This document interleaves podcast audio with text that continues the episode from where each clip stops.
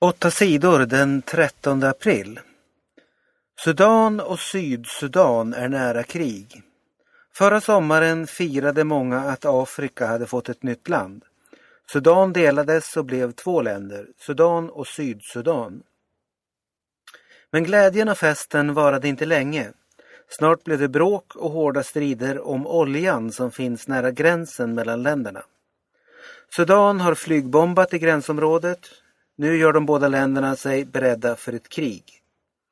EU-politikerna är oroade över bråket. EUs utrikesminister Catherine Ashton säger att de båda länderna måste hålla fred. Danska militärer befriade fångar. Pirater har härjat utanför Somalia de senaste åren. Piraterna går ombord på fartyg och rövar bort folk. Sedan kräver piraterna pengar för att släppa fångarna levande. Danmark har skickat ett krigsfartyg till området. På torsdagen befriade de danska militärerna 12 människor som var fångar på ett piratskepp. De danska militärerna grep 16 misstänkta pirater. Det här var andra gången som danska soldater befriade fångar och grep pirater utanför Somalia. Terrorhot mot slager-EM. I maj avgörs slager-EM i landet Azerbajdzjan. Nu hotar en islamistisk grupp med blodiga terrordåd under Melodifestivalen. Festivalen är en mardröm för muslimer, eh, skriver islamisterna på sin internetsida. Djävulens krafter och homosexuella från hela världen kommer hit. De kommer att bli attackerade, skriver islamisterna. Semifinalerna avgörs den 22 och 23 maj.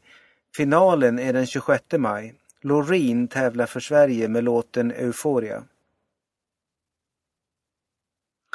Nya strider i Syrien. Freden i landet Syrien höll i ett dygn. Sedan blev det nya strider mellan regeringens soldater och rebellerna i Fria syriska armén.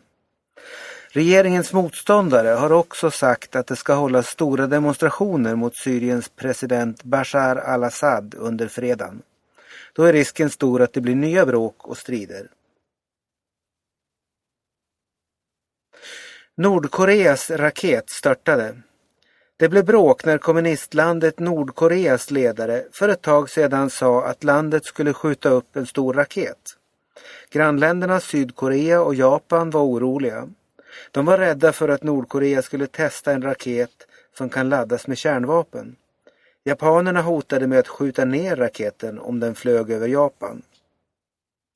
Ryssland, Kina och USA protesterade också mot uppskjutningen. Under natten mot fredag skickade Nordkorea ändå upp raketen. Men Japans militärer behövde aldrig skjuta. Raketen gick sönder och störtade i havet efter bara en kort stund i luften. Nordkoreas raketuppskjutning slutade med ett präktigt fiasko. Ingen strejk i butikerna. Det blir ingen strejk i mataffärer och lager. Företagen och facket Handels kom på onsdagskvällen överens om höjda löner för de anställda. De som arbetar i affärerna får höjd lön med 3,3 procent, 700 kronor i månaden. Det är mer än vad de som arbetar i industrierna har fått. Vi är nöjda, säger Lars Anders Häggström i facket Handels.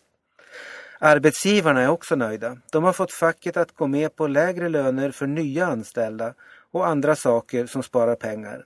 Därför blir inte avtalet dyrare än vad arbetsgivarna tänkt sig. Kostnaderna ökar med 2,6 procent, precis som i industrin.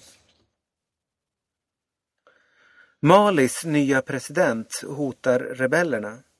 Landet Mali i Afrika har fått en ny president.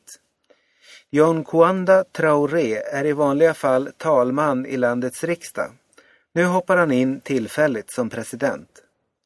Mali har varit utan president sedan militärerna tog makten i landet i slutet av mars. Militären Amadou Sanogo ledde upproret.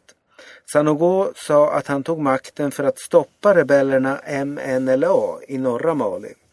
Det misslyckades totalt.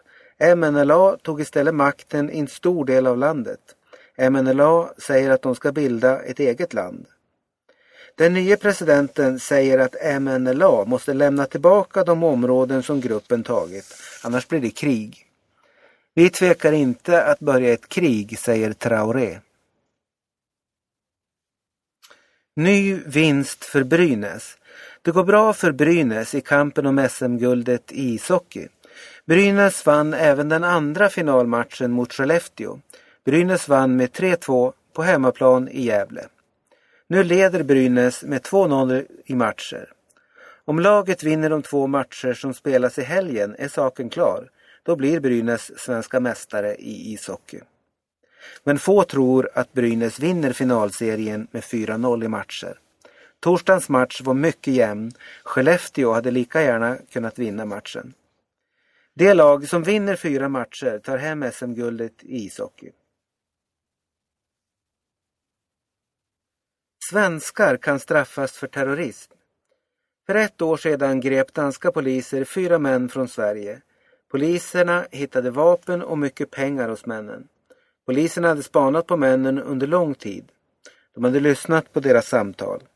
Poliserna är säkra på att männen är terrorister som skulle slå till mot tidningen Jyllandspostens hus i Köpenhamn. På fredagen började rättegången mot de fyra männen. De är åtalade för terroristbrott. Många poliser bevakar rättegången. Åklagaren säger att männen planerade att döda så många människor som möjligt i tidningshuset. För sju år sedan visade Jyllandsposten flera skämtteckningar på profeten Muhammed. Många muslimer blev upprörda över teckningarna. Attacken skulle vara en hämnd för att tidningen hade visat teckningarna.